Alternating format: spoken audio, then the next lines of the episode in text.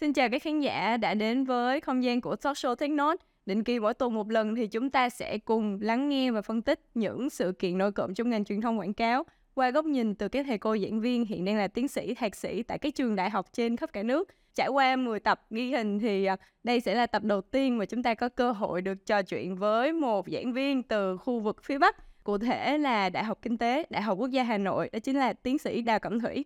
Dạ, xin chào cô ạ. À. Chào Nhã và chào tất cả các quý vị khán giả.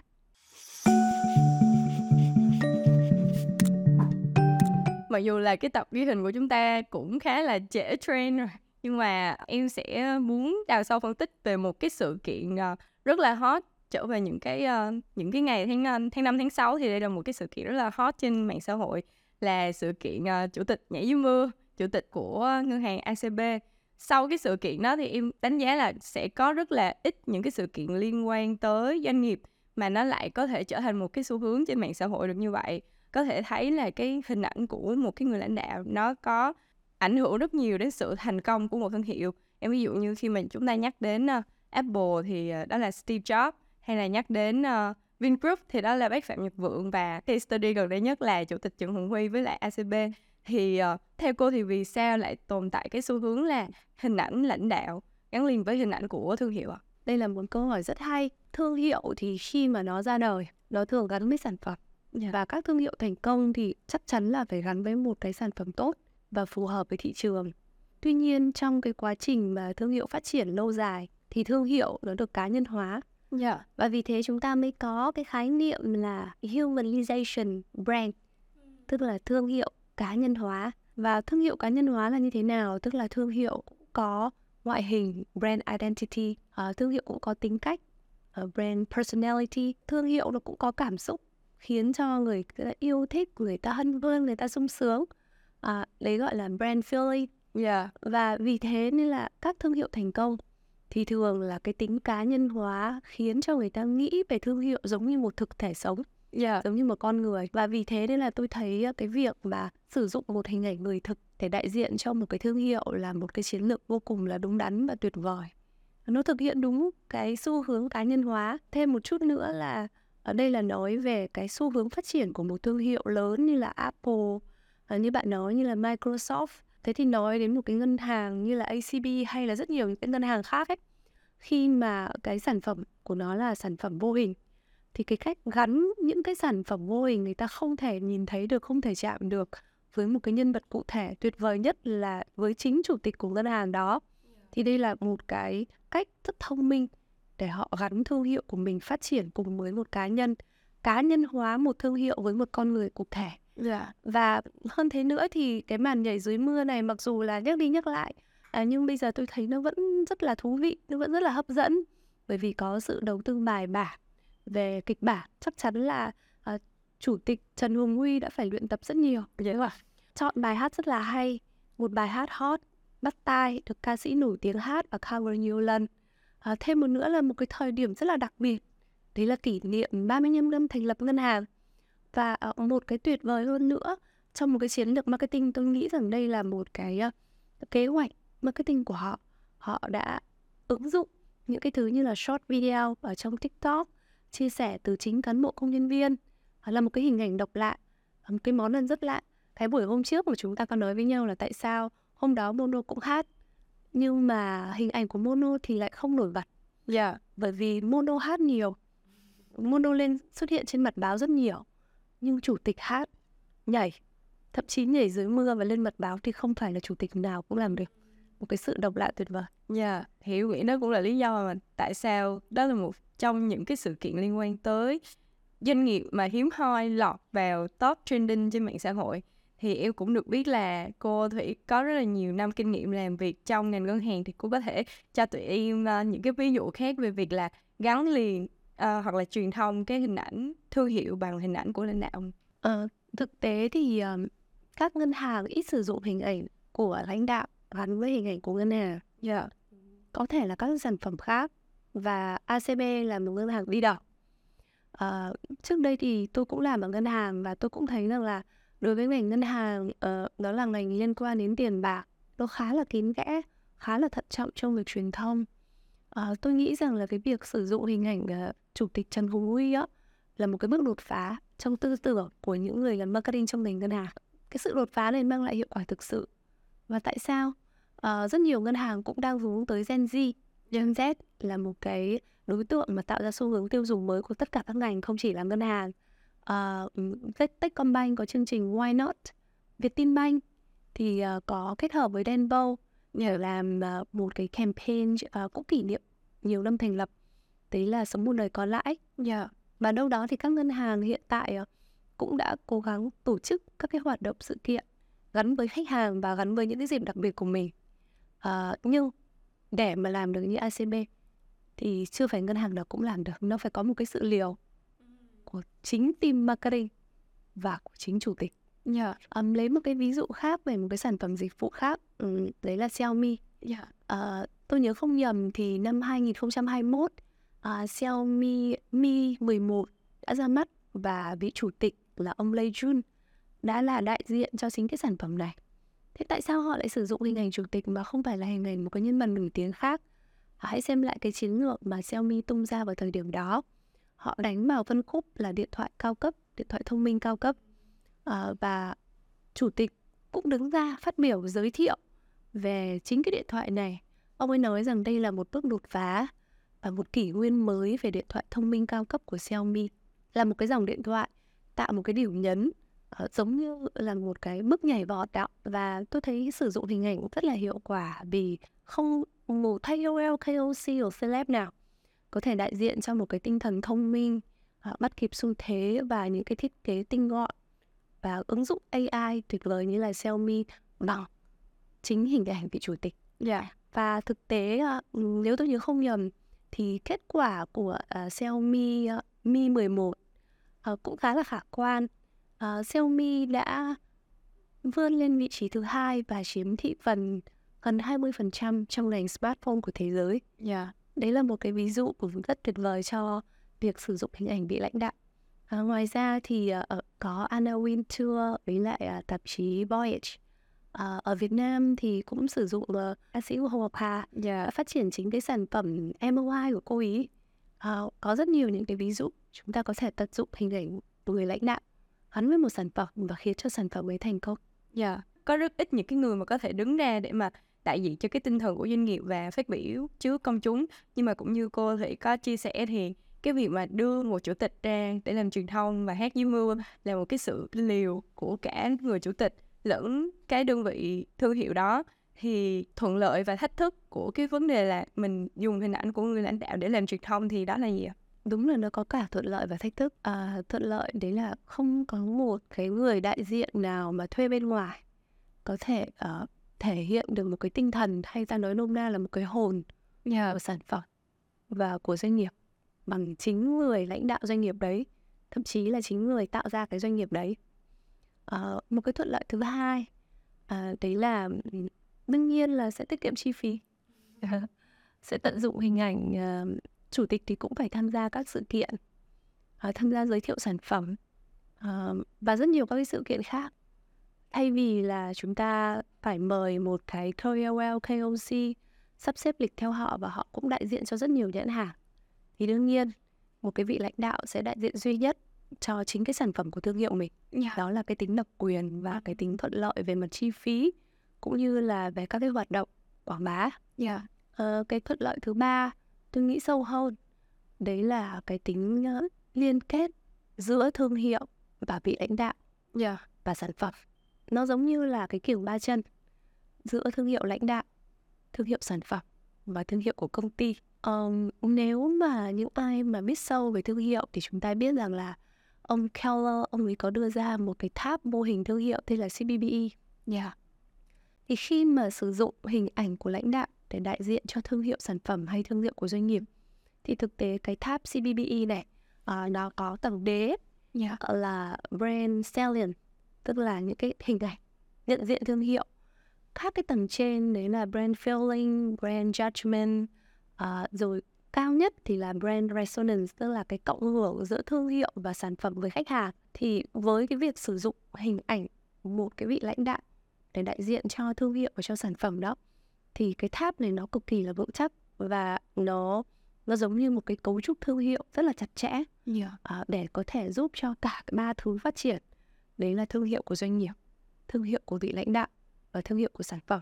Đương nhiên à, vị lãnh đạo mà đại diện thương hiệu cho sản phẩm thì giúp sản phẩm thu hút bán được nhiều hàng hơn và nếu mà làm một cái sản phẩm tốt tuyệt vời trên thị trường thì còn đẩy tiếp thương hiệu của chính vị lãnh đạo này lên. Còn đối với thương hiệu doanh nghiệp cũng như thế các thương hiệu thì hay sử dụng cái thuật đấy là storytelling tức là kể chuyện à, nếu chúng ta chỉ kể chuyện về một cái sản phẩm vô tri một cái câu chuyện nào đó mà nó giống như uh, một cái khẩu hiệu á nó không chạm được đến trái tim đúng không ạ nếu mình thuê một người ngoài người ta kể về câu chuyện của chính bản thân mình của thương hiệu của mình người ngoài kể cái câu chuyện của nhà mình nó không mang được cái hồn và không chạm được tới cảm xúc của những người khác Yeah. bằng chính vị lãnh đạo. Thì tôi nghĩ đấy là những cái thuận lợi Yeah. thế còn ngược lại với thuận lợi thì cũng có những cái khó khăn cái khó khăn đầu tiên đó. Không phải lãnh đạo nào cũng phù hợp để làm đại diện hình ảnh. À, cái này phải đòi hỏi một cái sự xem xét rất là kỹ một cái tính liều và phải có một cái định hướng một cái người cố vấn tư vấn thương hiệu để nhìn xem là ồ, thực sự thì vị lãnh đạo này có phù hợp hay không. Yeah. và phù hợp trong giai đoạn này nhưng đi tiếp theo sẽ là như thế nào tức là họ sẽ phải có một cái nhìn dài hạn Yeah. về thương hiệu. Ờ, một cái khó khăn thứ hai ờ, đấy là đôi khi thì ừm, chính lãnh đạo phải hy sinh khi mà họ đại diện cho cái thương hiệu của mình. Ví dụ như ờ, với cái case của chủ tịch Trần Hùng Huy thì anh ấy phải hy sinh đơn giản nhất là hy sinh thời gian để luyện tập hy sinh biến từ cái tôi cá nhân tức là chỉ bạn bè đồng nghiệp những người xung quanh biết đến anh ấy. Khi anh ấy nổi tiếng thì anh ấy giống như là một celeb rồi. Yeah. anh phải biến chuyển từ cái tôi cá nhân sang cái tôi xã hội. Anh ấy phải ờ, hy sinh chính những cái thông tin cá nhân của bản thân mình. À, đấy là một cái rủi ro và đôi khi thì doanh nghiệp cũng gặp chính những cái rủi ro này. Bởi vì ờ, dân mạng mà ờ, cư dân mạng sẽ đào sới sẽ tìm kiếm những thông tin của chính vị lãnh đạo đấy như của một người nổi tiếng. Và có những thông tin thì tích cực nhưng có những thông tin nó nó theo dệt Yeah. ảnh hưởng tới cả thương hiệu lẫn ảnh hưởng tới chính vị lãnh đạo đấy Ờ, một cái thách thức nữa mà tôi ờ, có thể nói đấy là một cái từ keyword là thương hiệu đường dài Yeah. khi mà thương hiệu gắn với một vị lãnh đạo thì ờ, sẽ như thế nào nếu vị lãnh đạo đấy không còn là lãnh đạo nữa thương hiệu sẽ đi tiếp như thế nào Yeah. ngoài ra là nếu thương hiệu thực sự thành công với hình ảnh của lãnh đạo đó thì các ừ, thế hệ lãnh đạo kế cận sẽ như thế nào họ sẽ khó có sự sáng tạo hoặc là nó giống như một cái bức tường quá lớn để cho thương hiệu và cho chính những cái vị lãnh đạo tiếp theo có thể vượt qua được. Ờ, theo tôi trên đây là cả những cái cơ hội và cả những cái thách thức. Ờ, nếu mà nhìn trong ngắn hạn thì các thương hiệu sẽ nhìn thấy những cái thuận lợi. Nhưng trong dài hạn cái thách thức không phải là không có. Yeah. và cần một cái chiến lược thương hiệu cố vấn thương hiệu một cái người thực sự am hiểu thương hiệu đặc biệt là với các thương hiệu lớn để có thể định hướng cho thương hiệu trên cái con đường phát triển dài hơi Vậy thì đâu là những điều mà thương hiệu cần lưu ý khi mà dùng hình ảnh của lãnh đạo để làm truyền thông? Còn theo mình thì nên có bốn cái lưu ý khi mà chúng ta xây dựng hình ảnh của lãnh đạo gắn với hình ảnh của thương hiệu. Ờ, thứ nhất, đấy là xây dựng một cái thương hiệu chân thật. Ờ, tức là thương hiệu của cá nhân đó nó phải đúng những gì mà cá nhân đó thể hiện.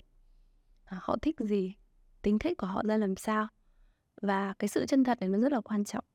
Bởi vì ờ, không một cái thương hiệu nào có thể sống mãi trong một cái sự giả dối Yeah. dù là con người hay là doanh nghiệp nếu lãnh đạo mà để đại diện cho một cái tinh thần vui vẻ à, và gắn với một cái thương hiệu vui vẻ bùng nổ của một sản phẩm thì chính bản thân lãnh đạo phải là một cái người vui vẻ sảng khoái bùng nổ thực sự Yeah. à, đó là điều đầu tiên một cái thương hiệu authentic à, cái thứ hai à, cần lưu ý đấy là cái sự đồng nhất và đồng bộ hay còn gọi là consistency. Đồng bộ từ hình ảnh từ lời nói từ ngoại hình từ phát ngôn từ các hoạt động của vị lãnh đạo. À, nó cũng phải đồng nhất với những cái đặc tính của thương hiệu và phải đồng nhất với chính con người của anh ấy Yeah. Ờ, lãnh đạo không thể nào mà thể hiện là hình ảnh con người vui vẻ. Nhưng lại chuyên cáu kỉnh quan là nhân viên đúng không ạ? À, khách- lãnh đạo không nào thể hiện được một cái hình ảnh ờ, giống như là một vị lãng tử một người lãng tử. À, tài năng thông minh giống như chủ tịch Trần Hùng Huy. Mà hình ảnh của bên ngoài lại ăn mặc xoành xoàng uh, có thể hút thuốc lá phì phèo ở nơi công cộng. Dạ. Đó đúng không ạ? Và cái thứ ba đấy là có cái sự kết nối P2P à, như tôi cũng chia sẻ thì P2P theo tôi nó không phải là một cái khái niệm mới. Đó là những cái gì đấy mà các thương hiệu và mọi người đã xây dựng và đã làm kết nối cảm xúc giữa con người với con người. Ông Herman Hoa là người mà có viết 11 cuốn sách cùng với lại giáo sư hàng đầu Philip Kotler à, ông tổ của nghề marketing hiện đại đó. À, thì bác có chia sẻ với tôi rằng là con người bây giờ các cái thương hiệu và các sản phẩm à, người ta có những cái mô hình như là B2B, B2C, C2C, D2C vân vân à, để có thể làm thế nào bán được nhiều sản phẩm nhất, bóc túi được khách hàng nhiều nhất. À, nhưng với cái xu hướng hiện nay chúng ta thấy là trăm người bán bạn người mua, yeah. người bán còn nhiều hơn người mua. Mà sản phẩm cái sự khác nhau về cái mức độ tốt của sản phẩm nó rất ít thế thì cái sự kết nối về cảm xúc về trải nghiệm khách hàng về xây dựng cộng đồng những cái đấy nó tạo ra một cái kết nối một cái liên tưởng giữa con người và con người. À, và để mà thành công trong việc xây dựng thương hiệu cá nhân của vị lãnh đạo gắn với thương hiệu của doanh nghiệp thì cần có sự kết nối P2P yeah. à, kết nối giữa chính vị lãnh đạo đấy với khách hàng chính vị lãnh đạo đấy với cán bộ công nhân viên với cộng đồng. Cái yếu tố thứ tư mà tôi nghĩ là nó không chỉ đứng với tất cả các thương hiệu khi xây dựng tất cả các cái sản phẩm à, đấy là phải lựa chọn kênh truyền thông và lựa chọn phương thức truyền thông phù hợp nội dung phù hợp kênh phù hợp thời điểm phù hợp. Nó sẽ giúp cho thúc đẩy thương hiệu của vị lãnh đạo cũng như thương hiệu của doanh nghiệp cất cảnh và lại quay lại với chủ chủ tịch Trần Hùng Huy. Họ đã sử dụng các cái kênh truyền thông rất là là đúng. Đầu tiên là tận dụng TikTok YouTube và tận dụng cái viral của mạng xã hội đúng không ạ à, tận dụng một cái thời điểm rất phù hợp khi những cái kênh này uh, đang rất phát triển và cũng luôn đói những cái trending uh, phương thức phù hợp content phù hợp và kênh phù hợp. Yeah. thì đây um, xin nhắc lại là bốn yếu tố mà các thương hiệu nên nên xem xét khi gắn thương hiệu của mình với thương hiệu của lãnh đạo. À, thứ nhất là tính chân thật. À, thứ hai là sự đồng nhất à, thứ ba là kết nối giữa con người với con người P2P và cuối cùng đấy là tận dụng các cái hoạt động truyền thông. Yeah.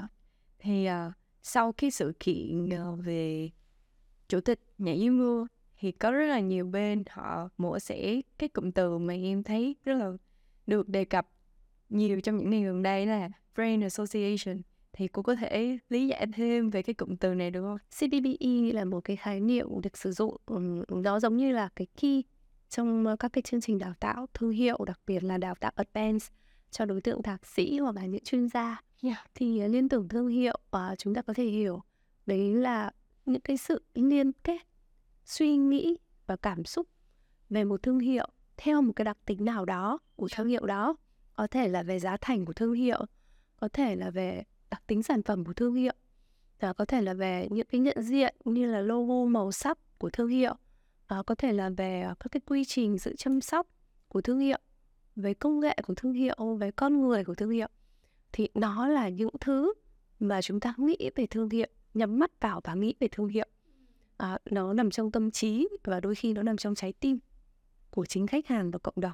Vậy thì sẽ có những cái cách nào để mình uh, xây dựng cái liên kết thương hiệu mạnh mẽ hơn trong lòng khách hàng mục tiêu, đặc biệt là trong lĩnh vực ngân hàng. Cái brand association của ngân hàng nó có một cái đặc tính đấy là vì khi các cái sản phẩm của ngân hàng đó, nó không có quá nhiều sự khác biệt. Yeah. Hôm nay ngân hàng này ra một cái sản phẩm, ví dụ tiết kiệm tích lũy cho con, thì chỉ vài tuần sau ngân hàng khác có thể ra một cái sản phẩm tương tự. Các sản phẩm của ngân hàng rất dễ bắt trước, không có quá nhiều sự khác biệt. Khi mà sản phẩm không có quá nhiều sự khác biệt thì xây dựng liên tưởng thương hiệu thật là tốt, thật là đậm nét trong lòng khách hàng cũng là một cách để tạo nên lợi thế cạnh tranh của thương hiệu đó. Thế thì làm thế nào để xây dựng một cái lương tưởng thương hiệu ở ngành ngân hàng? Thì à, mình có thể đưa ra một số những cái gợi ý như sau. À, gợi ý đầu tiên dựa trên đặc tính của ngân hàng, đặc biệt là các ngân hàng Việt Nam, đấy là cái nguồn gốc xuất xứ của ngân hàng. Nó giống như là sản phẩm nguồn gốc xuất xứ vậy. nó có những ngân hàng thì tạo ra một cái liên tưởng mạnh mẽ là ngân hàng quốc doanh tức là ngân hàng có cái sự bảo trợ và hỗ trợ của nhà nước rất là nhiều. Ví dụ như BIDV, Vietcombank, Vietinbank hay Agribank. Đó là một liên tưởng đầu tiên và uh, vì uh, thực tế thì các khách hàng cũng có cái liên tưởng như thế này. Yeah. tôi làm trong rất nhiều năm ở trong trong ngân hàng. Thì nhiều khi là khách hàng cảm thấy rằng à tôi muốn đến giao dịch tại ngân hàng này bởi vì ngân hàng này hay nói là ngân hàng của nhà nước nên là yên tâm hơn. Đó là một liên tưởng cái liên tưởng thứ hai đấy là liên tưởng về hệ thống mạng lưới và những cái nguồn lực của ngân hàng. Hệ thống mạng lưới ví dụ như nói đến agribank thì ta thấy rằng là hệ thống mạng lưới khắp mọi miền trên tổ quốc đúng không ạ? Bên cạnh đấy thì một số ngân hàng họ đánh rất mạnh vào cái công nghệ. Yeah. à, như tiên phong bank mình vừa nói như VIB, như Techcombank, như MB Bank, một số ngân hàng hướng vào đối tượng Gen Z, tích hợp nhiều cái công nghệ mới, tích hợp AI và họ phát triển một cái hệ thống fintech rất là mạnh mẽ. Yeah, thì đấy cũng có thể là một liên tưởng tốt và một cái lựa chọn liên tưởng tốt, đặc biệt là với cái đối tượng khách hàng mới, khách hàng trẻ. Ừ, cái thứ ba thì ờ, đó là cái hệ thống nhận diện và những cái yếu tố cơ bản của thương hiệu tôi hay ví ờ, cái thương hiệu nó giống như là ừ, bề đổ của một cái tảng băng thì những cái hệ thống nhận diện bảng biển con người đồng phục trang phục đó là phần đổ và nhiều thương hiệu cũng có thể tạo sự liên tưởng tận dụng liên tưởng bằng chính cái phần đổi này. Ví dụ như nói một thương hiệu ngân hàng màu xanh lá cây đi ạ. Dạ chứ là Vietcombank chính xác rồi. Màu đỏ. Techcombank thì đấy uh, ngân hàng cũng có thể tận dụng đẩy mạnh cái hiệu ứng nhìn nghe đánh vào các cảm xúc cảm giác của con người để tạo một cái liên tưởng này. Thì đấy là cái liên tưởng mà đánh vào phần nổ của tảng băng chìm. Thế bây giờ thì nói về phần chìm nhé thì cái thứ tư đấy là có thể tạo ra một liên tưởng thương hiệu gắn với những thứ mà ngân hàng có thể cung cấp tuyệt vời hơn. Ví dụ như là con người. Uh, ví dụ như cơ sở vật chất tốt. Ví dụ như quy trình nhanh. Đấy là những cái gọi là lợi thế cạnh tranh. Có một ngân hàng X khi mà nghĩ đến ngân hàng đấy người ta sẽ nghĩ đến rằng là nhân viên lớn tuổi. À, uh, phục vụ chậm chạp. Quy trình nhiều và nhân viên đôi khi là hơi um, hơi hơi gắt gỏng ừ, gắt gỏng nhưng mà lại có một cái ngân hàng khác. Uh, mình thì xin phép không nói tên ngân hàng ở đây. Yeah. nhưng mà khi đến giao dịch thì uh, khách hàng lại liên tưởng đến việc là nhân viên giao dịch có ngoại hình rất là đẹp giọng nói rất là truyền cảm. Họ đến họ bấm số họ được xếp hàng và phục vụ theo đúng cái luồng đó. Nó rất là công bằng rất là nhanh.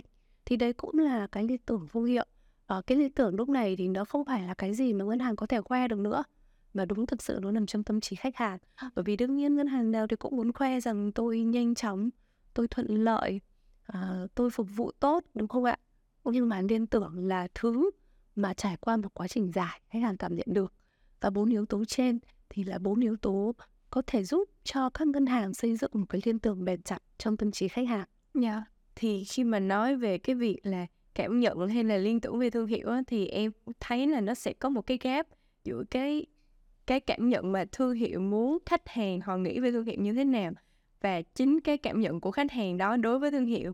Thì làm sao để mình có thể rút ngắn cái gap đó lại hoặc là mình đảm bảo là những cái giá trị mà khách hàng cảm nhận được chính là những cái giá trị mà thương hiệu muốn khách hàng cảm nhận? Cái gap này không chỉ thương hiệu đâu chính bản thân chúng ta có cái gap này. Yeah. đúng không? Ờ, nhưng gap em muốn người khác nghĩ về mình là một cô gái ờ, nhanh nhẹn cười tươi xinh. À, nhưng đôi khi thì người ngoài người ta lại có cái cảm nhận khác có thể vẫn là những cái tích cực nhưng nó khác so với cái mà em mong muốn. Yeah. thì cái này nó là cái khó đó là cái bài toán khó thường trực của tất cả các thương hiệu không phải của ngân hàng. Thế còn xoay với ngân hàng ấy thì uh, theo tôi để mà có thể thực hiện làm thế nào để cho người khác liên tưởng khách hàng liên tưởng cộng đồng liên tưởng giống với cái mà ngân hàng đã định ra thì đầu tiên nó phải đi từ chiến lược của vị lãnh đạo và là một cái chiến lược dài hơi phát triển theo định hướng nào? À, theo định hướng fintech như xu hướng ngày nay hay theo một số định hướng khác như là phục vụ cộng đồng hay là theo định hướng về trách nhiệm xã hội thì đó là cái chiến lược của ngân hàng là cái đầu tiên. À, cái thứ hai vì là cái sản phẩm thuộc vào con người và phụ thuộc vào công nghệ rất nhiều thế nên để có một cái liên tưởng đồng nhất thì buộc phải chọn đúng người phải đào tạo họ đúng những kỹ năng và phải kiểm soát hỗ trợ họ thật tốt. Thêm vào đó thì các ngân hàng cần phải phát triển công nghệ của mình. À, đó là một cái liên tưởng mà tôi nghĩ rằng không chỉ một hai ngân hàng đâu mà tất cả các ngân hàng trong hệ thống ngân hàng Việt Nam hiện nay đang muốn cố gắng. Đấy là tạo ra một cái liên tưởng về smart banking yeah. ngân hàng thông minh ngân hàng số à, và cái cuối cùng thì nó là một cái cấu trúc của của quản trị doanh nghiệp. Tức là phải có kế hoạch à, phải có kiểm tra và phải có hệ thống báo cáo. Thì hệ thống báo cáo ở đây chính là những cái kiểm soát à, những cái survey những cái khảo sát khách hàng à, những cái họ đi đo lường chất lượng dịch vụ thực hiện 5S như thế nào. Tức ngân hàng cũng phải xây một cái đội ngũ uh, khảo sát kiểm soát tất cả những cái chất lượng những cái tiêu chuẩn của họ thực thi ở rất nhiều chi nhánh và phòng giao dịch nó đã đáp ứng được đúng cái nhu cầu hay không dạ. và khách hàng cảm nhận như thế nào để nếu có một cái gap như thế thì họ có thể điều chỉnh đây cũng là một cái bài toán khó cho ngân hàng khi hầu hết các ngân hàng thì hệ thống mạng lưới đều rất là lớn và cũng là một cái bài toán khó cho toàn bộ những người xây và làm thương hiệu nói chung. Yeah. Ờ, đối với cái thương hiệu nhỏ đi thì em cảm nhận là cái nhiệm vụ của họ là đầu tiên phải xây dựng được cái liên kết thương hiệu đã. Cái liên kết đó có thể yếu, có thể mạnh với khách hàng nhưng mà so với đối thủ cạnh tranh thì họ phải buộc phải xây dựng được liên kết thương hiệu. Nhưng mà đối với những thương hiệu lớn, những thương hiệu lâu đời thì cái việc mình liên kết thương hiệu trở nên quá mạnh mẽ trong lòng khách hàng mục tiêu đó, nó sẽ tạo ra một cái thách thức cho thương hiệu nữa khi mà thương hiệu họ muốn thay đổi hay là họ muốn chuyển mình hay là như cô có ví dụ trước đó là thay đổi của người lãnh đạo vậy thì khó khăn của việc có một cái liên kết thương hiệu quá mạnh mẽ là gì và làm thế nào để mình có thể giải quyết được những cái khó khăn đó cái gì mà quá thì cũng không tốt thương hiệu của vị lãnh đạo mạnh mẽ quá thì thực sự cũng có nhiều thách thức lắm Yeah. Không phải thách thức cho vị lãnh đạo đấy một đâu mà thách thức cho các cái thế hệ kế tiếp. À, tôi nghĩ là doanh nghiệp dù là doanh nghiệp nhỏ doanh nghiệp lớn thì một cái bài toán khi mà họ phát triển lâu năm đấy là hệ thống những người lãnh đạo kế tiếp. Hay là chúng ta thấy hệ thống Chebion của Hàn Quốc đó. Yeah. một cái khó khăn bây giờ luôn là làm thế nào để xây dựng được một, một đội ngũ lãnh đạo kế cận. Hay gia đình của chúng ta cũng thế thôi. Bố mẹ cố gắng là làm thế nào để cho các bạn phát triển tốt nhất để có được một cái đội ngũ kế cận trong gia đình đúng không ạ? Thì thương hiệu cũng như thế. Khi họ đã lựa chọn một cái hình ảnh một cái hướng đi như thế này thương hiệu giống lên một con người thì làm thế nào để xây ra một cái con người kế tiếp một cái hình ảnh kế tiếp nó vẫn phát triển được và nó lại đáp ứng được nhu cầu của thị trường và nó lại không đi lệch quá so với người tiền nhiệm? Uh, ví dụ như thương hiệu Apple. À, chúng ta cứ nói đến Apple là chúng ta nghĩ đến Steve Jobs đúng không ông ấy có một cái câu mà tôi rất thích. Đấy là trở thành một người đàn ông giàu có nhất thì không phải là mong muốn của tôi. Và tôi muốn là một cái người mà làm ra những cái thứ nó tuyệt vời nhất và đúng là thông qua các cái thế hệ iPhone từ iPhone đời đầu iPhone 2, iPhone 3 cho đến iPhone 6, iPhone 7 đúng không ạ? Thì các cái thế hệ iPhone nó đều là cái sự vượt bậc về công nghệ và cả thế giới phát cuồng vì iPhone và Apple. Thế thì người tiền nhiệm của ông ấy chắc là chúng ta đều biết đấy là Tim Cook. Thì ông ấy sẽ gặp một cái khó khăn một cái trở ngại là đi theo hướng nào? Tiếp tục phát triển những cái sản phẩm nó nó gọi là đi trước về mặt công nghệ hay là sẽ đi theo hướng tối ưu ở cái doanh thu và lợi nhuận như hiện nay? Tôi quan sát thì tôi thấy là ừ, vị CEO mới của Apple thì cũng có nhiều chỉ trích.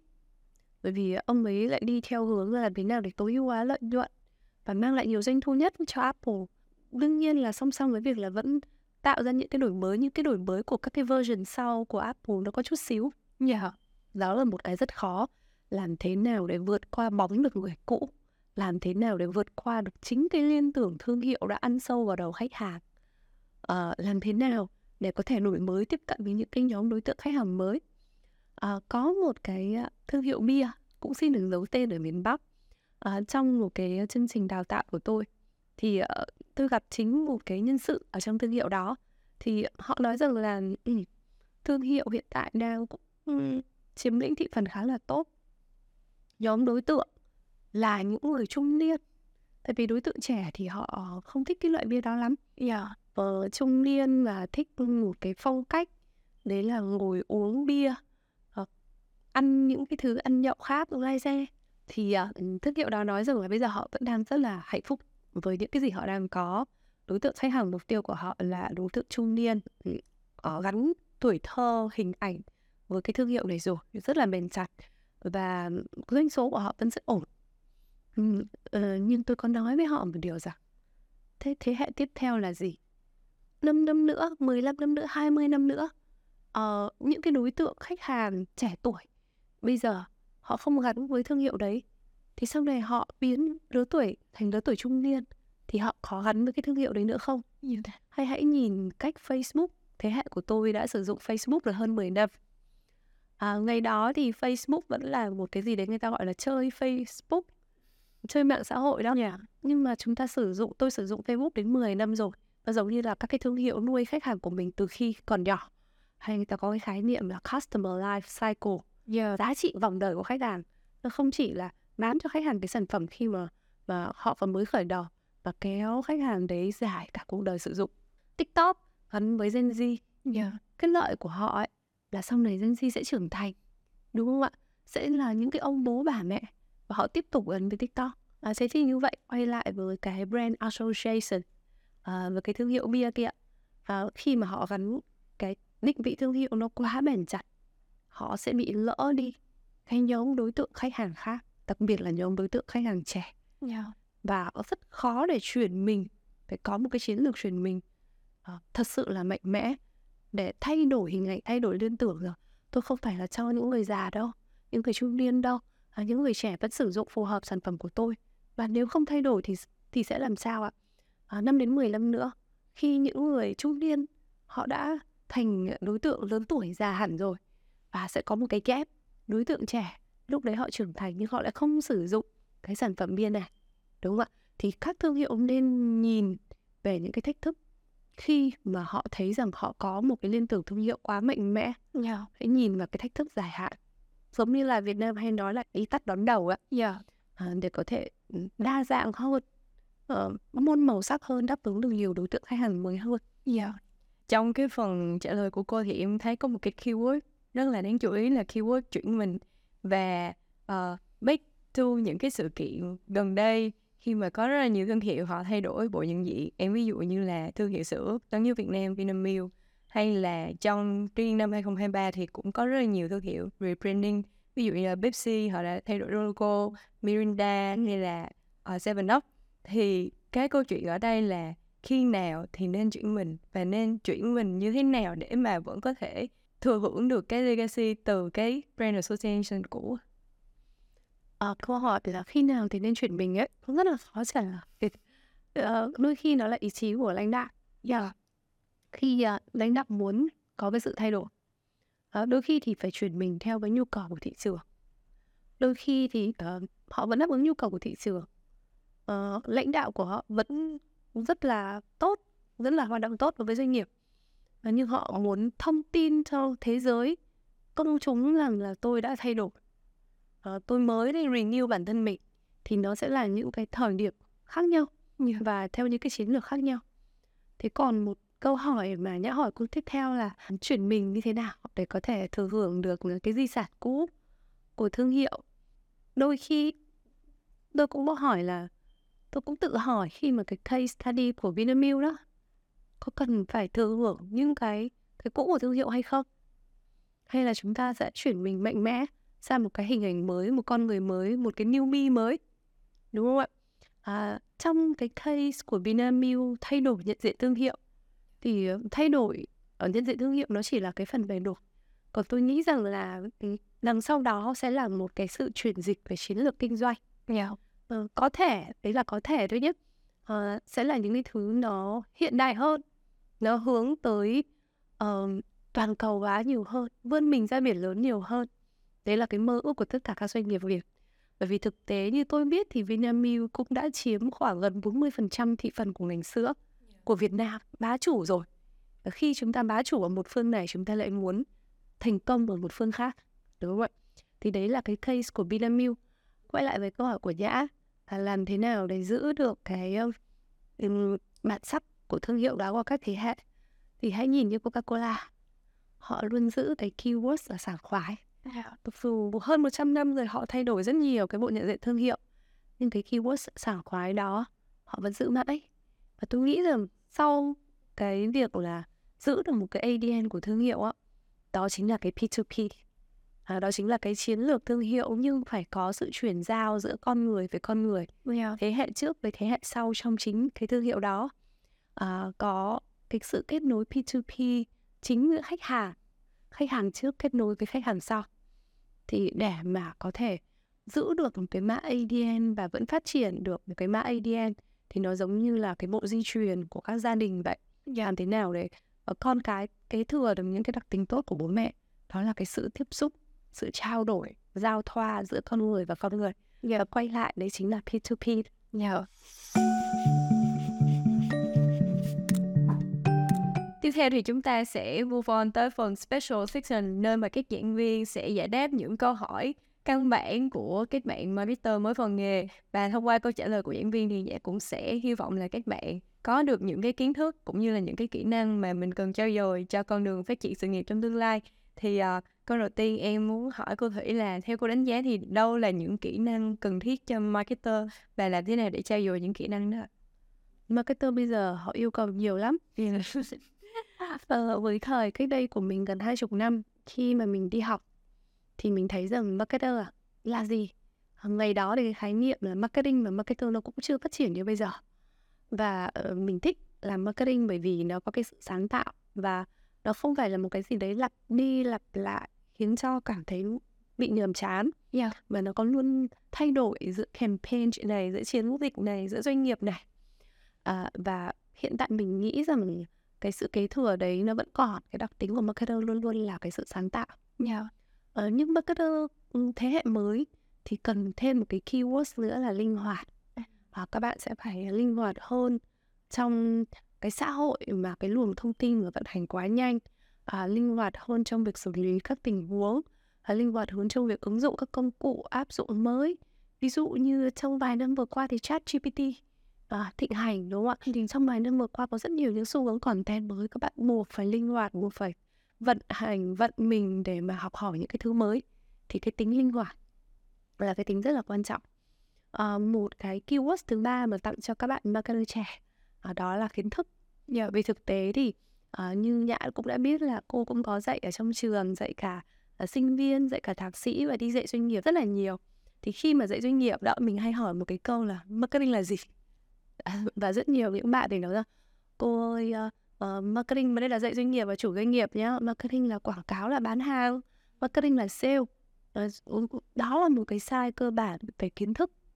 Và lúc đấy thì ô mình thấy rằng cái trách nhiệm của mình là phải uh, cái gì thì cái để mà làm đúng thì phải nghĩ đúng và hiểu đúng. Yeah. Dạ. mình lại phải cố gắng giải thích là marketing không chỉ là những cái thứ đấy đâu. Đầu tiên nó phải là hiểu hành vi khách hàng đáp ứng nhu cầu mong muốn của khách hàng. Và rất nhiều những cái bạn ngày nay đó thì bạn ấy thấy marketing là cái thứ gì đấy nó flashy hay là nó bling nó muôn màu á? Và bạn ấy lao vào bạn ấy làm bạn ấy chủ yếu làm những cái thứ những bạn mới ra trường làm content làm digital chạy một số cái event. Và bạn ấy nghĩ như vậy là tôi hiểu biết được mọi thứ về marketing rồi. Um, không nó chỉ là một cái lát cắt của marketing thôi đúng không ạ? Nên là một cái lời khuyên và một cái kỹ năng mà cần thiết đó là các bạn cần phải hiểu đúng về marketing. Có kiến thức chính xác về marketing để hiểu bản chất. Mình đang ở trong một cái nhánh nhỏ nào của marketing và mình liên kết những cái nhánh đấy với những cái nhánh nhánh khác của marketing để mình có thể chọn ra mình trong một cái lĩnh vực thành công. Yeah. và cái cuối cùng ừ, là trong cái thời đại ngày nay thì một cái keyword mà tôi muốn truyền cảm hứng và hướng tới các bạn trẻ đấy là cái tính đạo đức. Uh, bởi vì chúng ta thấy là có PR mẫu đen, PR mẫu trắng uh, có các rất nhiều những cái sự kiện uh, gọi là hoặc là các cái hoạt động marketing uh, có một cái chữ nháy nháy là chữ bự ở đây. Yeah. uh, họ không cần phải theo cái nhu cầu của khách hàng mà họ theo cái lợi nhuận chạy theo lợi nhuận của họ. Họ mua bán data của khách hàng để làm phiền khách hàng. Họ bán những cái thứ mà có hại cho xã hội. Yeah. thế thì cái tính đạo đức ở đây nó không chỉ là cái chúng ta phải vì khách hàng không chỉ là cái mà chúng ta phải vì doanh nghiệp của mình doanh nghiệp phát triển bền vững mà sâu hơn đấy là cái xu hướng marketing 6.0 yeah. đấy là còn phải là vì xã hội. Nói chung vì những cái điều đúng trong xã hội vì bảo vệ môi trường ví dụ xu hướng thời trang nhanh hay là thời trang bền vững chẳng hạn. Thì đó đó là bốn cái keywords mà muốn tặng cho các bạn marketer trẻ. À, thứ nhất đây vẫn là sự sáng tạo vì đó là đặc tính của ngành marketing. Thứ hai đấy là tính linh hoạt vì đó là đặc tính của thời thế hệ và thời đại digital thứ ba đấy là kiến thức bởi vì làm gì làm chúng ta phải có kiến thức nền tảng thật tốt thì chúng ta mới đi xa được trong nghề yeah. không thì sẽ rất là oải nha và cái cuối cùng là cái sự đạo đức thì đó là một cái xu hướng marketing mới và đó là một thứ mà khiến cho các bạn thấy là các bạn yêu cái nghề này và muốn gắn bó với cái nghề này hơn. Yeah. Về keyword thứ ba là kiến thức thì cô có thể giới thiệu một số cái tựa sách ấn tượng để cho các bạn có thể trao dồi kiến thức của mình trong lĩnh vực marketing được.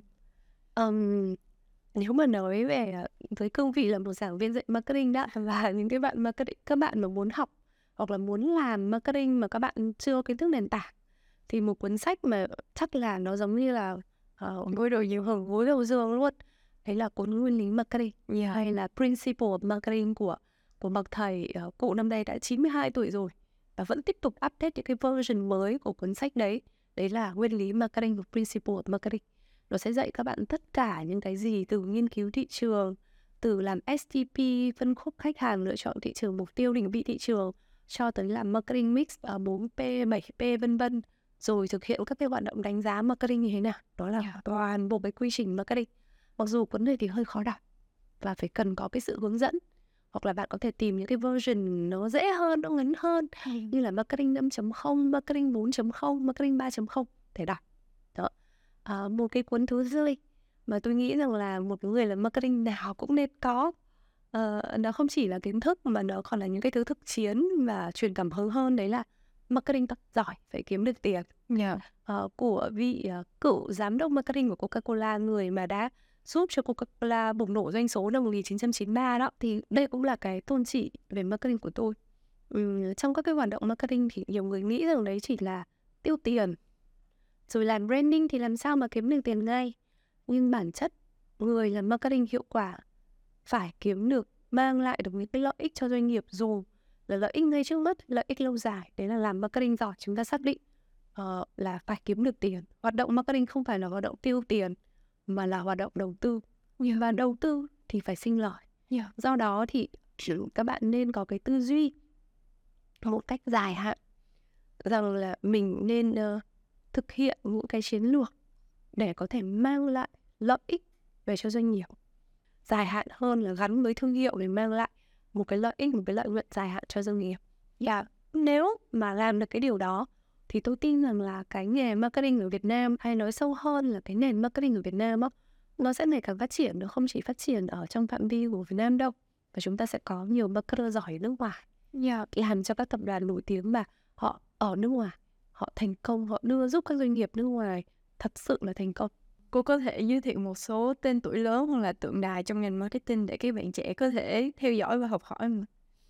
Um, lần trước thì uh, mình có rất nhiều tượng đài và nhiều thần tượng marketing uh, ở Việt Nam. Uh, ví dụ như anh Lê Quốc Vinh, yeah. ví dụ như anh Đức Sơn, anh Thanh Sơn. Trong cái giai đoạn gần đây thì mình có theo dõi và mình có được truyền cảm hứng bởi một tượng đài marketing ở nước ngoài đấy là thầy Herman Hoa Yeah. Thì uh, thầy cũng có chia sẻ với mình rằng là thực tế thì chúng ta đối với ngành marketing ấy là chúng ta đang học lại những cái gì ở châu Âu và châu Mỹ. Tại sao chúng ta không có những cái concept phát triển marketing của châu Á và đặc biệt của Đông Nam Á nó nói riêng với nhau? Yeah. Bởi vì uh, có những cái đặc tính mà chỉ có người Đông Nam Á và chỉ có chúng ta mới hiểu chúng ta và phát triển những cái sản phẩm chúng ta và như vậy thì mới vì một Đông Nam Á hùng cường được. Thầy nói với câu mà tôi tôi rất là có cảm xúc đấy là vì một đông nam á hồi cực à, và tôi thì cũng có cơ hội được tiếp cận và được làm bạn với thầy và đây là một người mới à, Dr. Herman Hoa như tôi đã giới thiệu một người mà nói với tôi rằng hãy P2P đi yeah. à, hãy đọc các cuốn sách về marketing đi hãy uh, cố gắng đưa ra những cái concept chúng ta học hỏi những những cái thứ của châu Âu và châu Mỹ và đưa ra những cái concept của riêng người châu Á và Đông Nam Á của mình đi thì um, thấy Herman Hoa là một người mà hiện tại tôi đang theo dõi kết nối và cũng có hợp tác. Yeah. Thì uh, em được biết là cái quyển marketing gần nhất là marketing 5.0 đó là quyển ờ, công nghệ về nhân sinh rất là nổi tiếng Nhưng mà trong phần trả lời của cô thì cô có đề cập đến một khái niệm nữa là marketing 6.0 là marketing về xã hội. Thì cô có thể teasing một xíu về cái nội dung này. Uh, marketing 6.0 thì uh, uh, sắp tới uh, tôi cũng có một cái invitation uh, mời tham gia tháng 12 tới để có launch cái quyển marketing 6.0 Yeah. Uh, cũng tiếp tục là bác Hermanua cùng với Philip Collar collapse với thầy Philip Collar để đưa ra uh, marketing 6.0 mà mình được hiểu thì marketing 6.0 đây là society marketing uh, chúng ta vì xã hội. Tức là như thế nào? Bây giờ doanh nghiệp không chỉ là bán hàng vì khách hàng nhưng marketing vì nhân sinh là bán hàng vì khách hàng là thế nào cho khách hàng có trải nghiệm tuyệt vời nhất? Thì bây giờ chúng ta không chỉ là bán hàng vì khách hàng nữa mà vì xã hội. Uh, khách hàng vẫn có trải nghiệm tuyệt vời khi uống không hút nhựa nhưng chúng ta phải thay bằng ống hút bằng tre ống hút bằng bằng bằng kim loại để vì bảo vệ môi trường. À, khách hàng có những cái trải nghiệm tuyệt vời khi mà mua sắm quá tay. Và khách hàng càng ngày càng sung sướng khi mà thay đổi thời trang liên tục tục đúng không ạ?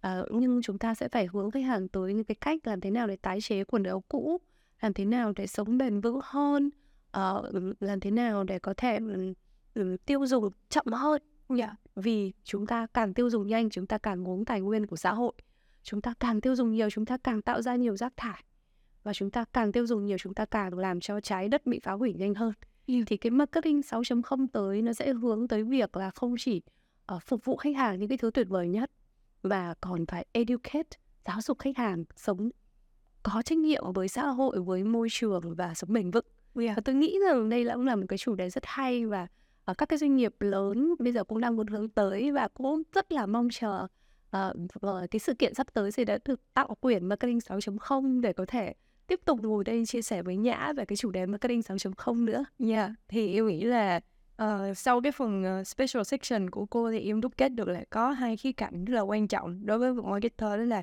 khía cạnh đạo đức và làm sao để mà mình hướng tới cái sự phát triển bền vững. Vậy thì câu hỏi cuối cùng mà em muốn hỏi cô là cô thể có lời khuyên gì đến các bạn marketer để các bạn có thể uh, phát triển nhiều hơn trên con đường sự nghiệp của mình được không ạ?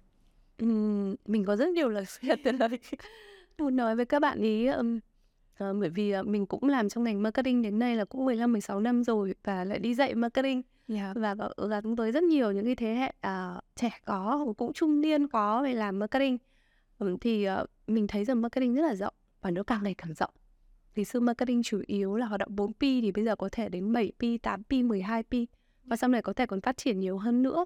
Thế thì trong mênh mông cái cái biển rộng của marketing như thế thì các bạn trẻ sẽ nhiều khi là sẽ bị ngợp giống như kiểu chúng ta bơi ở cái biển to quá đấy bị ngợp yeah. thì uh, các bạn hãy uh, thử sai sửa hãy thử cho mình những cái lĩnh vực khác nhau yeah. của marketing ví dụ marketing cho giáo dục marketing cho y tế uh, marketing cho FMCG marketing cho F&B đấy là các lĩnh vực khác nhau hoặc là những cái vai trò khác nhau của marketing. Ví dụ như là content creator làm digital marketing làm trade marketing hoặc là chạy sự kiện hoặc là làm PR rất nhiều những cái lĩnh vực khác của marketing hiện tại đúng không ạ? Hãy thử cho mình. Thử không ngại gì thử. Và sau khi các bạn thử xong thì các bạn hãy chọn cho mình một cái hướng đi nào đó lâu dài. Yeah. bởi vì chúng ta không thể nhảy quá nhiều nhạc được Ờ, chúng ta cũng không thể giỏi quá nhiều thứ được. Mỗi một cái lĩnh vực của marketing nó cần một cái sự chuyên sâu và một cái hiểu insight khách hàng rất chuyên sâu. Ờ, ví dụ như tôi có đi dạy marketing về cho lĩnh vực giáo dục và những người đã tìm ra được cái giống như cái long này cho lĩnh vực giáo dục thì sau đó họ chỉ làm cho lĩnh vực giáo dục và rất thành công.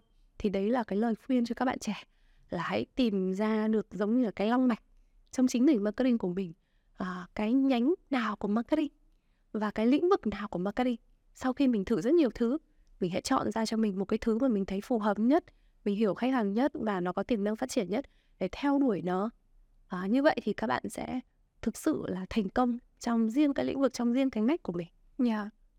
à, cuối lời thì em cảm ơn cô Thủy vì đã dành thời gian tham gia cùng với em và cùng với khán giả của Advertising Việt Nam trong không gian của Talk Show Tech Note ờ, để chia sẻ những cái kiến thức nền tảng, không chỉ kiến thức nền tảng mà còn là những lời khuyên rất là bổ ích cho các bạn marketer trên con đường phát triển sự nghiệp trong tương lai. Thì uh, em xin chúc cô là sẽ luôn tâm huyết với công việc giảng dạy và thành công với những dự định trong tương lai. À, rồi cảm ơn Nhã và cảm ơn cả team của các bạn.